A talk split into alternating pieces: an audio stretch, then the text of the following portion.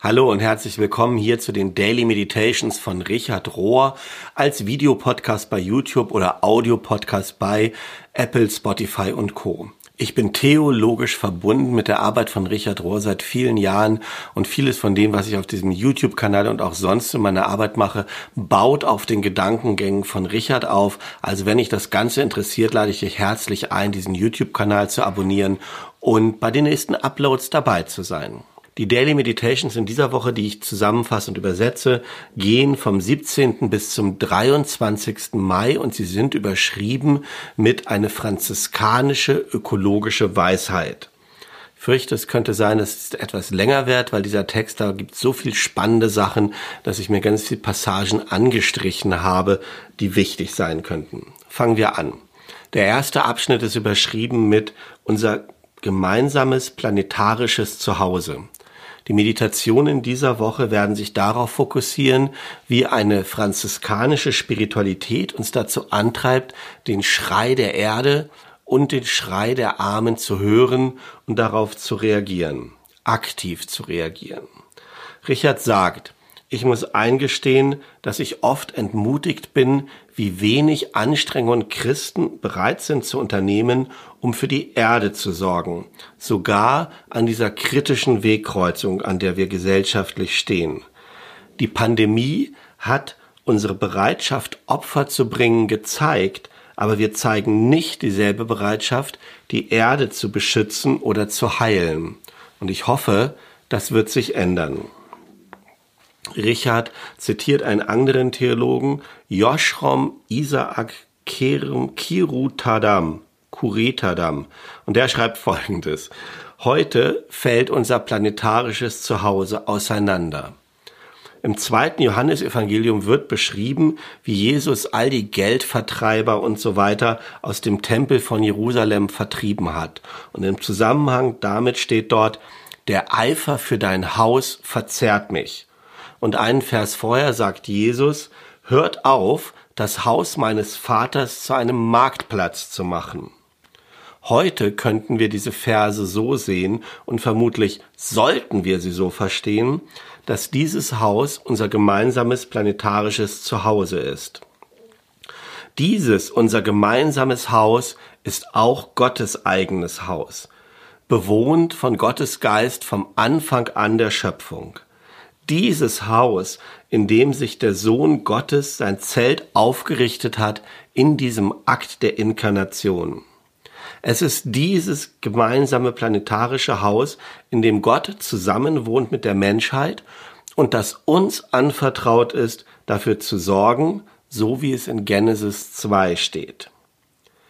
Die gegenwärtige Krise aber legt offen, wie wenig wir uns um die physische Welt kümmern, mit unserem eindimensionalen, mechanistischen, modernen Blick. Die physische Welt ist reduziert worden zu einem reinen Kaufhaus von Ressourcen für den menschlichen Konsum. Wir haben dieses heilige planetarische Haus in einen Marktplatz verwandelt. So, Rocky, jetzt geh mal aber. Nächster Abschnitt. Papst Franziskus und Franz von Assisi. Ich schätze die vielen Arten, wie Papst Franziskus die Arbeit des Zweiten Vatikanischen Konzils aufnimmt oder fortsetzt. Und er würdigt meinen eigenen spirituellen Vater Franz von Assisi, den Patron oder den Heiligen der Ökologie. Es folgen Auszüge aus dem Laudatio Si von Papst Franziskus. Dort steht, ich glaube, dass der heilige Franziskus das beste Beispiel ist für jemanden, der sich für die Verletzten oder Verwundeten sorgt und eine integrale Ökologie lebt, die voller Freude und authentisch ist. Franziskus hat sich um die Schöpfung Gottes gesorgt und um die Armen und Ausgestoßenen. Er war ein Mystiker und Pilger, der in Einfachheit mit einer wunderbaren Harmonie mit Gott gelebt hat mit anderen, mit der Natur und mit sich selbst.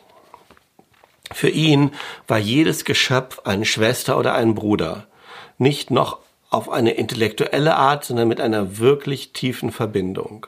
Und wenn wir das auch können, wenn wir heute uns tief verbunden fühlen mit allem, was existiert, dann wird unsere Fürsorge und unser Kümmern von ganz alleine daraus spontan entstehen. Denn die Armut und die ähm, Sparsamkeit von Franziskus waren kein Ausdruck von Askese oder Verzicht, sondern es war etwas viel Radikaleres. Es war die Verweigerung, die Realität als ein Objekt zu betrachten, als ein Objekt, das benutzt und kontrolliert werden kann. St. Bonaventure, das war sozusagen Theologe von Franziskus später, hat gelehrt, dass Franziskus, soweit wir wissen, der erste Christ war, der die Tiere und Elemente und alle Naturgewalten mit Familiennamen angeredet hat. Schwester Mutter Erde, Bruder Wind, Schwester Wasser und Bruder Feuer. Wir können nicht einfach über diese Welt hinweggehen, über ihr Dasein oder ihr Verwundetsein und trotzdem versuchen oder meinen, wir könnten Gott lieben. Wir müssen Gott lieben in, durch, mit und sogar trotz dieser Welt. Dies ist die Botschaft, die das Christentum eigentlich in die Welt bringen sollte, verkündigen sollte und zu dem ermutigen sollte, was Jesus uns vorgelebt hat. Wir wurden geschaffen, um diese Welt zu lieben und ihr zu vertrauen oder sie zu kultivieren und für sie zu sorgen, wie es in Genesis 2, Vers 15 heißt. Aber aus irgendeinem traurigen Grund haben wir es vorgezogen, die Betonung auf das Statement zu legen, das ein paar Verse vorher kommt ähm, und das zu sagen scheint, wir könnten uns die Erde untertan machen. Und hier will ich mal anfügen, dass ich auch das für eine falsche Übersetzung oder Interpretation halte. Weiter heißt es, obwohl Gott sich selbst aufgegeben hat oder wörtlich emptying himself, obwohl Gott sich gelehrt hat, entleert hat in die Schöpfung hinein, so wie es in diesem Philippa-Hymnus heißt, ähm, in die Schöpfung hinein. Trotz der Tatsache, dass Gott das so gemacht hat, haben wir die meiste Zeit der Geschichte damit verbracht, uns Systeme auszudenken, die die Schöpfung kontrollieren ähm, und sich untertan machen. Und zwar für unsere eigenen Zwecke, für unseren eigenen Profit. Und das ist entgegengesetzt von den ursprünglichen göttlichen Mustern. Die franziskanische Schwester und Wissenschaftlerin Elia Delio sagt über Franziskus, dass er selbst sich nicht als die Spitze der Hierarchie gehalten hat oder das Menschsein, dass er sich und das Menschsein nicht als überlegen gegenüber der nichtmenschlichen Schöpfung erklärt hätte, also nicht so als Krone der Schöpfung gesehen hat. Vielmehr, Franziskus sah sich selbst als Teil der Schöpfung. Seine Spiritualität hat die Spiritualität des hierarchischen Aufstiegs, so könnte man das nennen, überwunden und ersetzt durch eine Spiritualität des Abstiegs, der Solidarität zwischen Menschheit und der ganzen Schöpfung. Dadurch, dass er sich selbst, da steht das Wort surrender, man könnte sagen, aufgegeben hat, vielleicht aber auch hingegeben hat, um um der Liebe willen alles in die Waagschale geworfen hat. Dadurch wurde die Erde sein Zuhause und alle Lebewesen seine Brüder und Schwestern. Und das führte ihn dazu, die Welt um ihn herum zu lieben und zu respektieren und hat ihn zu einem wirklichen Mann des Friedens gemacht. Und am Schluss heißt es hier, nur Gebet, das Atmen des Geistes in uns das Wohnen des Geistes in unseren Herzen und das zusammengefügt werden mit Christus kann uns dazu bringen, wie Franziskus, zu einer, Kontempla zu einer kontemplativen Vision von Gottes Gutsein in jeder Kreatur und in jedem lebenden Ding zu kommen. Der Gott in uns ist der Gott in jedem Aspekt der Welt. Er ist der eine oder die eine, der oder die sowohl die Quelle ist als auch das Ziel der Schöpfung. Der nächste Abschnitt ist überschrieben mit Gott ist das Sein selbst.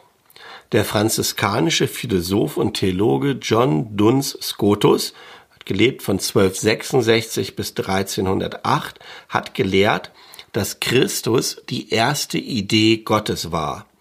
In anderen Worten, Gottes erste Idee und seine oberste Priorität war, sowas wie Gottähnlichkeit sichtbar zu machen, Göttlichkeit sichtbar zu machen und teilbar zu machen. Und das Wort, das in der Bibel für diese Idee benutzt wird, ist Logos, was wir übersetzen könnten mit Blaupause für die Realität, so nennt Richard das. Ich sage, vielleicht würde man heute sagen, es ist sowas wie der Quellcode in allem. Die ganze Schöpfung und nicht nur Jesus allein ist Partner in diesem göttlichen Tanz. Jeder und alles ist Kind Gottes. Keine Ausnahmen. Weiter.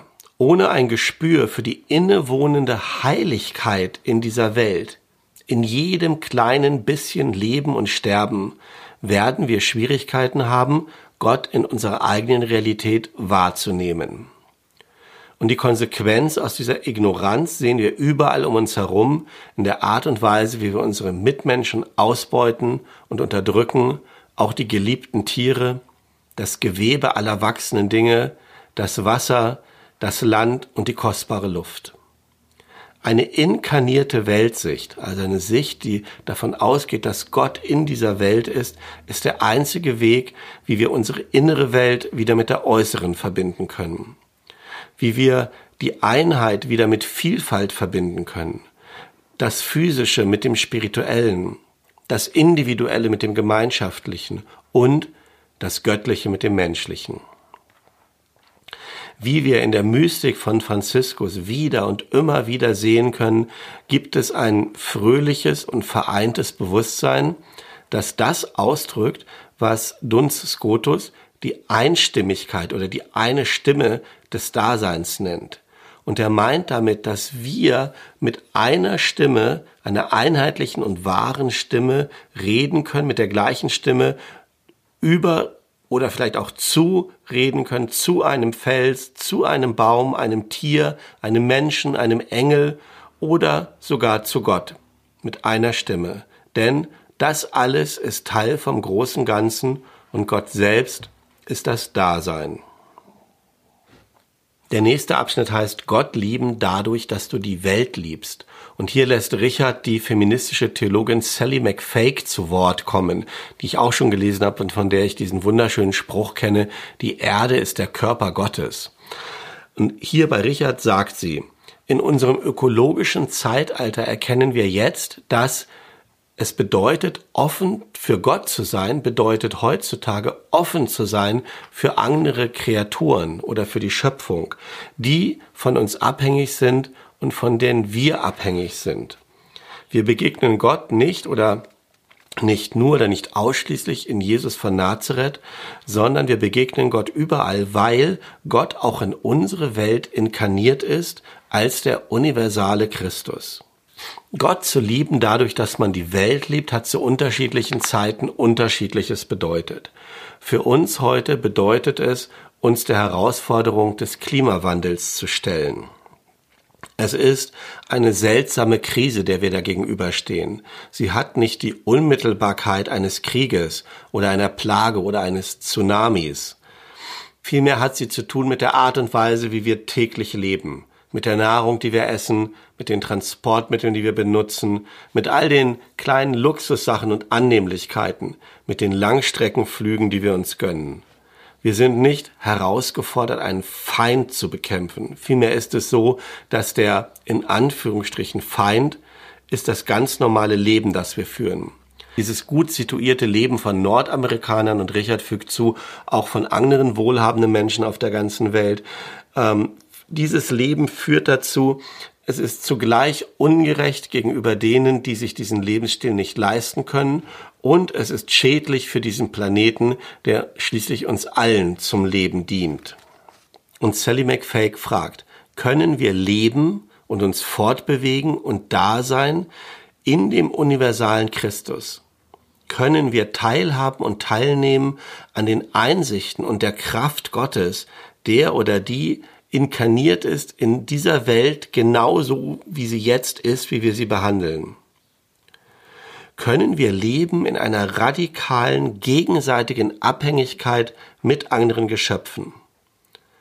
Sie sagt, wir sind nicht allein mit dieser Herausforderung. Der universale Christus ist in, ist mit, ist für diese Welt da und für uns, die wir kämpfen und uns den Herausforderungen des Klimawandels stellen. Der nächste Abschnitt ist überschrieben mit die Möglichkeit der Beschränkung. Die Schöpfung ist die erste Bibel und sie existiert schon seit 13,7 Millionen Jahren, bevor die zweite Bibel geschrieben wurde. Alle natürlichen Dinge wie Tiere, Pflanzen, Berge und sogar Wolken geben Gott die Ehre allein dadurch, dass sie sie selbst sind, dass sie so sind, wie Gott sie geschaffen hat. Nur wir Menschenwesen haben den freien Willen bekommen zu wählen, nicht das zu sein, wofür Gott uns geschaffen hat. Und gerade aber an diesem Punkt findet der Umweltaktivist und Autor Bill McKibben Hoffnung. Er sagt, eine Schildkröte macht, was sie kann, und sie tut es großartig. Sie kann gar nichts anderes tun. So wie ein Biber nicht aufhören kann, Dämme zu bauen oder eine Biene nicht aufhören kann, Honig zu machen. Aber so, wie es die spezielle Gabe der Vögel ist, zu fliegen, so ist unsere Gabe die Möglichkeit der Beschränkung. Das ist die Superkraft, die wir haben, auch wenn wir sie selten benutzen. So ja, wir können die Erde zugrunde richten, wie wir das kennen und ja auch tun. Aber wir könnten es auch nicht tun. Wir haben alle Werkzeuge und Gewaltlosigkeit ist mal das Wichtigste von ihnen, die uns erlauben, Widerstand zu leisten gegen die Mächtigen und Rücksichtslosen. Und wir haben diese fundamentale Idee von menschlicher Solidarität, die uns als Wegweiser dienen kann. Ein anderer Name für diese menschliche Solidarität ist Liebe. Und wenn ich über unsere Welt in dieser gegenwärtigen Form nachdenke, dann ist es diese Liebe, die mich überwältigt. Die menschliche Liebe, die daran arbeitet, die Hungrigen zu füttern und die Nackten zu bekleiden. Die Liebe, die zusammenkommt, wenn wir uns für die Seeschildkröten, für das Eismeer und für alles andere um uns herum einsetzen. Diese Liebe führt dazu zu sehen, dass wir Menschen nicht das Allerwichtigste auf Erde sind und die das okay findet. Richard wieder. In den letzten Monaten habe ich viele Beispiele bezeugen können von dieser Beschränkung, diesem Widerstand, den Bill McKibben Liebe nennt. Während dieser Zeit der Corona-Krise haben Millionen von uns auf der ganzen Welt sich beschränkt und sind zu Hause geblieben. Sie haben gewählt, viele Dinge nicht zu tun, um andere zu beschützen. Diese in Anführungsstrichen große Pause wie manche es schon nennen, gibt mir Hoffnung, dass wir bald in uns die Möglichkeit finden, auch unser gemeinsames planetarisches Haus zu beschützen. Nicht um unseretwegen, sondern auch für unsere Nachbarn auf dem ganzen Globus und für zukünftige Generationen. Hier enden die Meditationen und es gibt noch die Überlegung zu einer praktischen Übung. Was passiert, wenn du einen Baum pflanzt? Der Ethnobotaniker, Autor und Potawatomi-Älteste Robin Kimmerer sagt, wir brauchen Handlungen der Restauration. Nicht nur für unser verschmutztes Wasser und unser degeneriertes Land, sondern auch für uns selbst und für unsere Beziehung zur Welt oder in der Welt. Ich denke, dass jedes Individuum partizipieren, teilnehmen kann an der großen Wende. Und das ist eine der großen Herausforderungen unserer Zeit, dass jeder von uns herausfinden muss, wie und wo wir uns dieser psychospirituellen Herausforderung stellen können oder anschließen können. Ich selber zum Beispiel pflanze Bäume. In den letzten zwölf Jahren habe ich so ungefähr 100.000 Bäume gepflanzt. Und er fragt, und du kannst diese Fragen fast auf eine meditative Art hören und dann vielleicht auch umsetzen später. Er fragt so, was passiert, wenn du einen Baum pflanzt? Was passiert, wenn du eine Schaufel in der einen Hand hältst, also ein menschliches Artefakt, und einen Baum, dieses große wilde Geheimnis, in der anderen Hand? Was passiert, wenn du ein Loch gräbst, also eine Kali-ähnliche Zerstörung anrichtest und dann darin einen Baum pflanzt, ein Akt der schöpferischen Kreativität. Was passiert, wenn du über unsere örtliche, lokale Ökologie nicht nur als Beobachter von außen lernst, sondern als ein Teilhabender? Was passiert, wenn du die Wildheit eines Baumwesens umarmst und sie integrierst in die halbwilden Straßen und Ströme deiner örtlichen Umgebung. Was passiert, wenn du deine isolierte Selbstwahrnehmung aufbrichst und pflanzt in dein Herz dieses Symbol des ewig sich verzweigenden Daseins?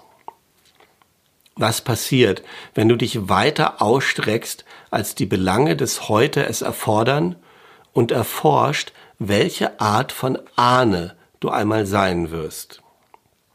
Nelson Henderson sagt, eine wahre Bedeutung von Leben ist, einen Baum zu pflanzen, unter dessen Schatten du vielleicht niemals sitzen wirst. Unter wessen Schatten sitzt du heute? Und wem soll dein Schatten morgen helfen? Soweit die Meditations von dieser Woche. Ich hoffe, es bringt dich voran, wirst inspiriert, wirst ermutigt und hast Lust, auch so etwas auszuprobieren. Und wo immer dich das diese Woche hinführt, dafür wünsche ich dir Gottes Segen und alles Gute. Und bis wir uns wiedersehen, nächste Woche beim nächsten Upload oder wieder hören, möge der Friede Gottes dich fest in seiner oder ihrer Hand halten. Tschüss.